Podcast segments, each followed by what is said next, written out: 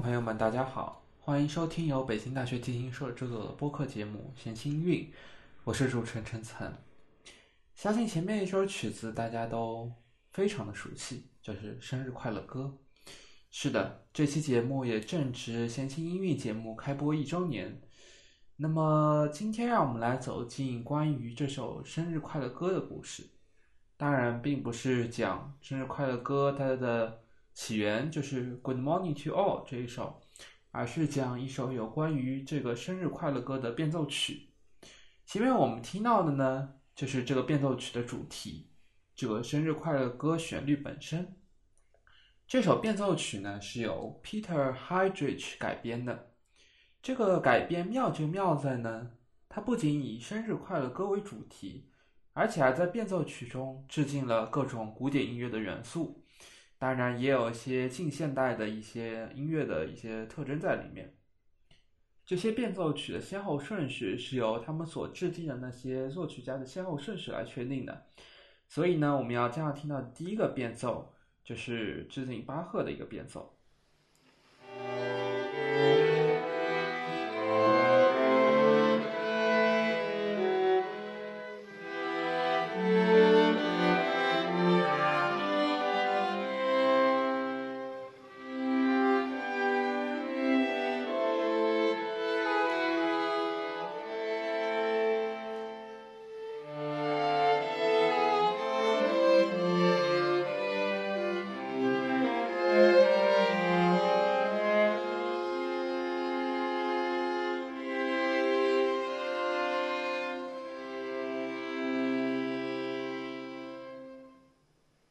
据曲谱上所写，这是模仿巴赫常使用的一种四声部合唱的一种形式。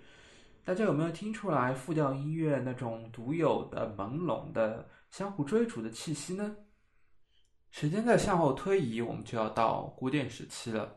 下一个变奏是模仿古典时期的海顿所写的一首弦乐四重奏。在听这首变奏之前，让我们先来听一听原曲是什么样子的吧。熟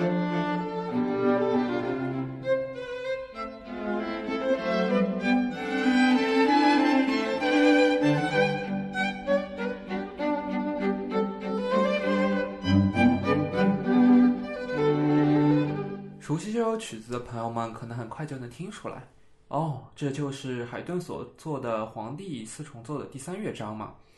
让我们再来看一下改编之后，这个乐章成为什么样子了呢？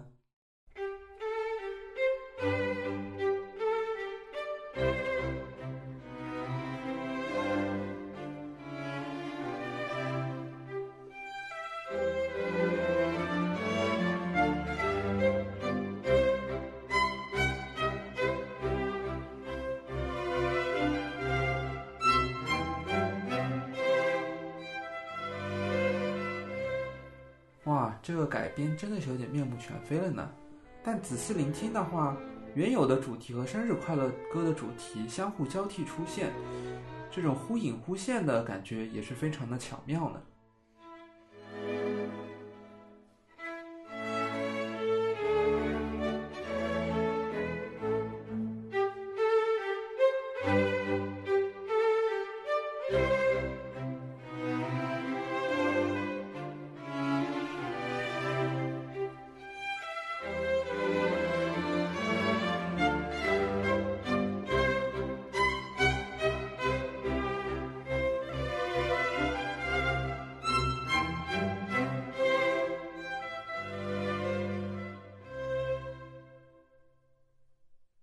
莫扎特也是古典时期非常重要的作曲家之一。接下来我们要听到的这个变奏就是致敬莫扎特的一个变奏。大家先来听听看这个变奏，想一想这个变奏有可能是模仿莫扎特的哪一部作品的？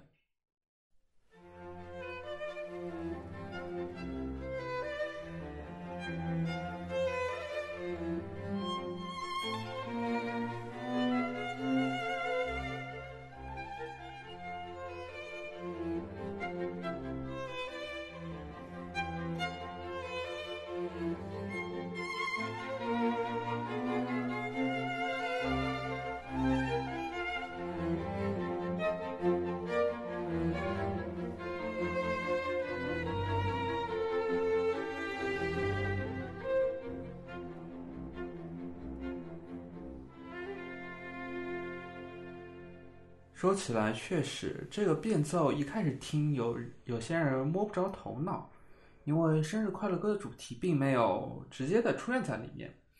嗯，这么说吧，这个变奏听起来有些怪怪的，可能有一个原因，就是因为它是在致敬莫扎特 K 四六五不和谐四重奏的第二乐章，这也是当时莫扎特献给海顿的六首四重奏中的一首。正如这个四重奏的名字一样，不和谐。这个第二乐章在原来莫扎特的手稿当中，确实也是有这么一点点奇怪的。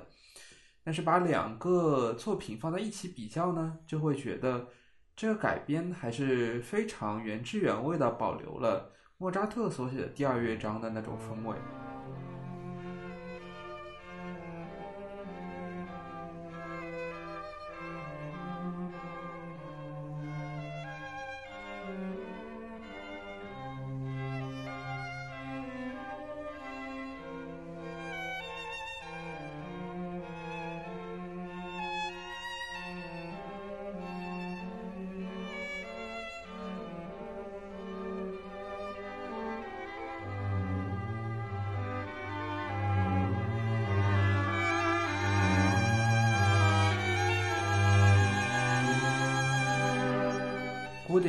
时期另外一位著名作曲家就是贝多芬，也就是说，这部变奏曲里把古典时期三位重要的作曲家都致敬了一下。那么贝多芬的这部作品，可能他原来的线条不是很容易听出来，所以这次我们先听贝多芬的作品，然后再来听改编的作品。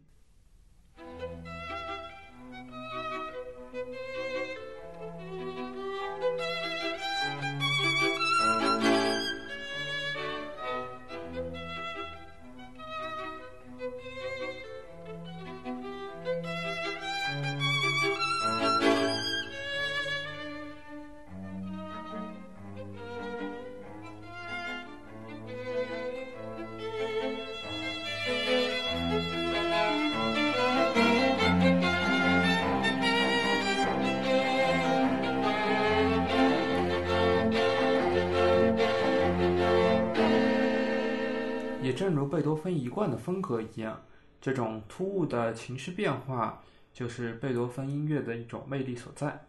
让我们来听一下这个改编之后的版本。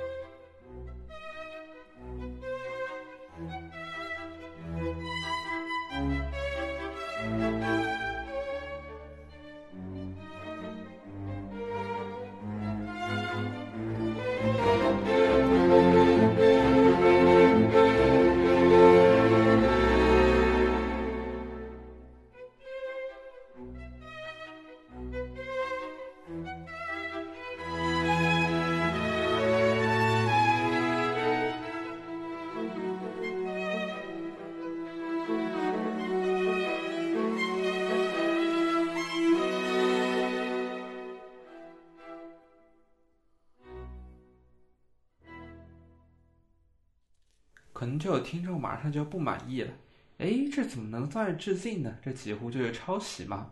确实啊，它这个变奏跟原曲的相似度确实非常大，这个动机的节奏啊、音型啊都非常相似。嗯，尽管如此，我们在第一次尝试排练这首曲子的时候呢，还是没有成功的听出来。如果按照这种要求来评判这个变奏曲的话，那么这前后两段恐怕都要被认为是抄袭了。如果对前几期节目熟悉的听众，恐怕可以马上听出下面这个旋律是从哪里来的了。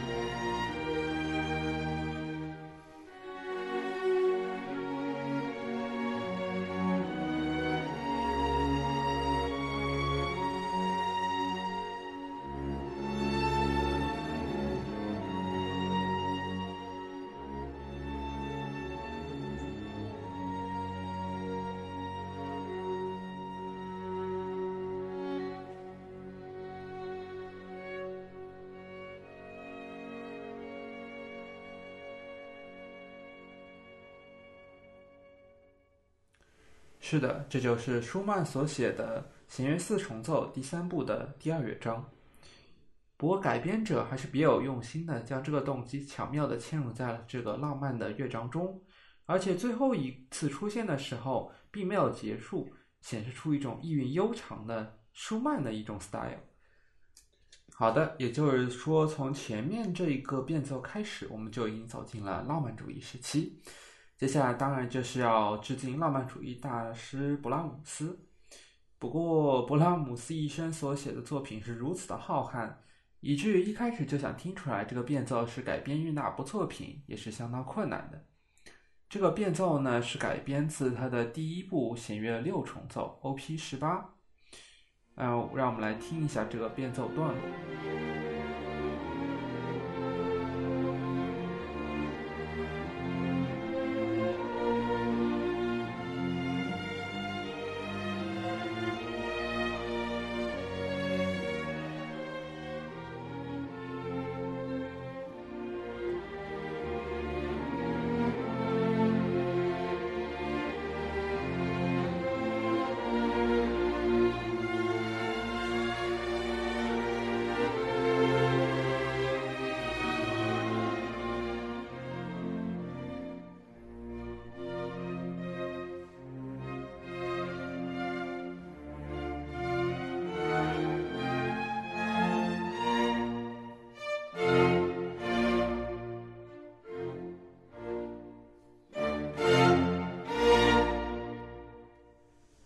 让我们趁这个机会来复习一下勃拉姆斯的弦乐作品吧。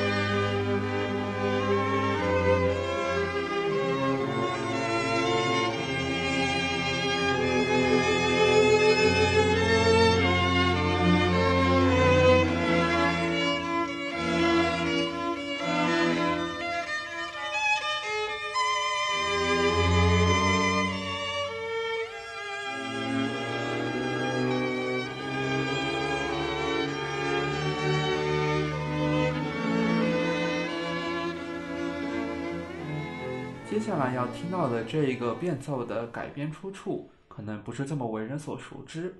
它是瓦格纳给他妻子所写的西格弗里德田园诗的弦乐改编版。嗯，我们先来听一下原曲的模样。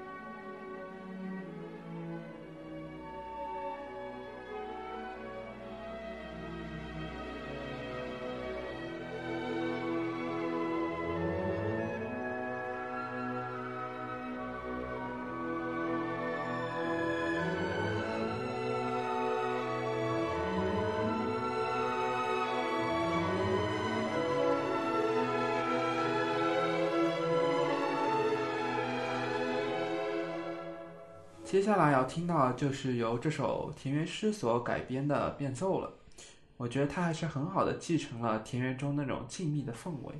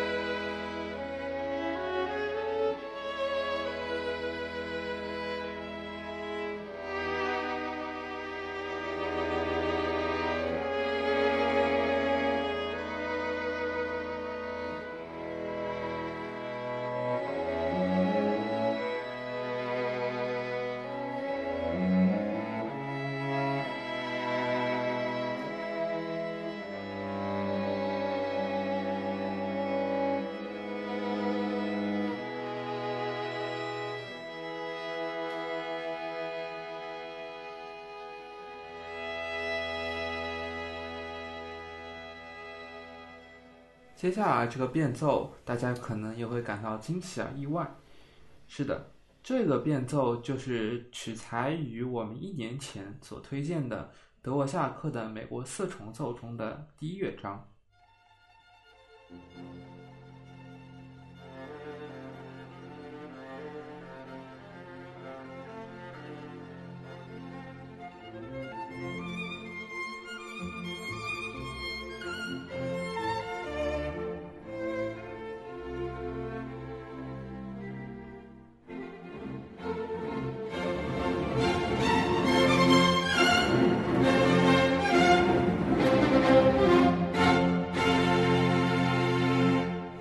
这个变奏前后风格转换的稍微有这么一点突兀，但是能够把生日快乐歌的旋律和这种五声调式结合起来，还是给人一种非常耳目一新的感觉的。接下来我们要听到的这个变奏呢，它是致敬浪漫主义晚期的德国作曲家马克思雷格。嗯，这个作曲家呢，他很崇拜巴赫作品，很崇拜勃拉姆斯的作品。然后呢，又反对标题音乐，比较崇尚纯音乐的写作，所以呢，他的作品很难得到人们的欣赏。正巧这个变奏曲当中有一个变奏就是致敬他的，那我们也来接触一下他写作的一些作品吧。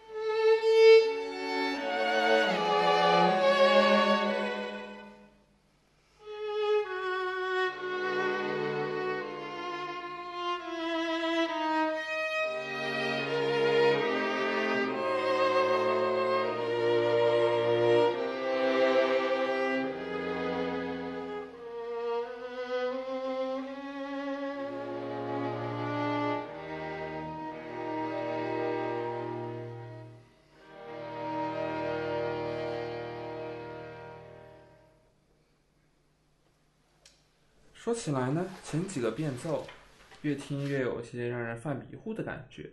不过大家不要担心，接下来的五个变奏呢，都是模仿某一种特定的音乐风格，都是比较靠近近现代的这种风格。嗯，接下来我们要听到的就是模仿维也纳乐派的一种特点。这个变奏从题材上来说，它前半部分是波尔卡，后半部分是华尔兹。波尔卡就是一种快速的二拍子民间舞曲，呃，通常比较诙谐有趣；而华尔兹呢是一种三拍子的圆舞曲式，呃，通常比较华丽庄重。嗯，大家可以自己感受一下。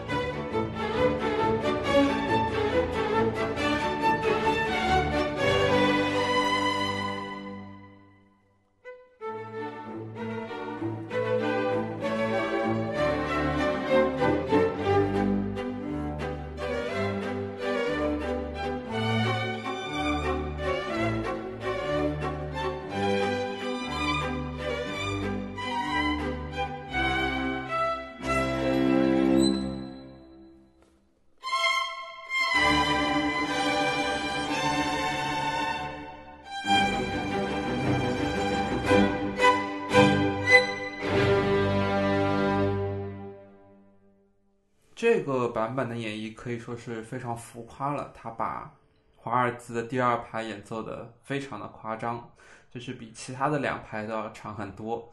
嗯，这也形成一种比较滑稽的效果吧。虽然华尔兹这种曲式本来有可能并没有这样的意思。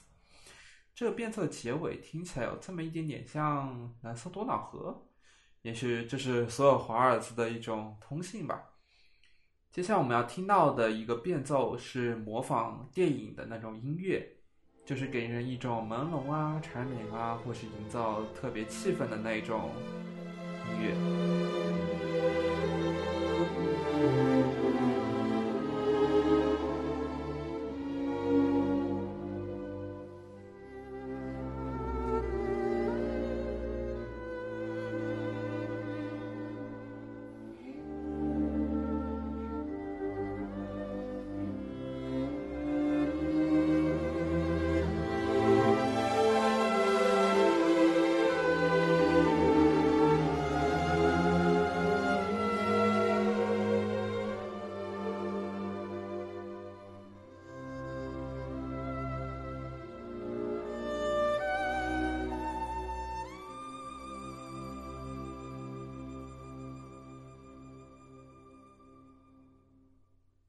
接下来一个变奏，它的音乐风格是爵士风格，更准确的说是 ragtime 这种音乐风格。稍微具体来说呢，ragtime 是种比较原始的音乐风格，在十九世纪末到二十世纪初这二十年间比较普及。主要特点呢就是这种切分音给人一种摇摆的感觉。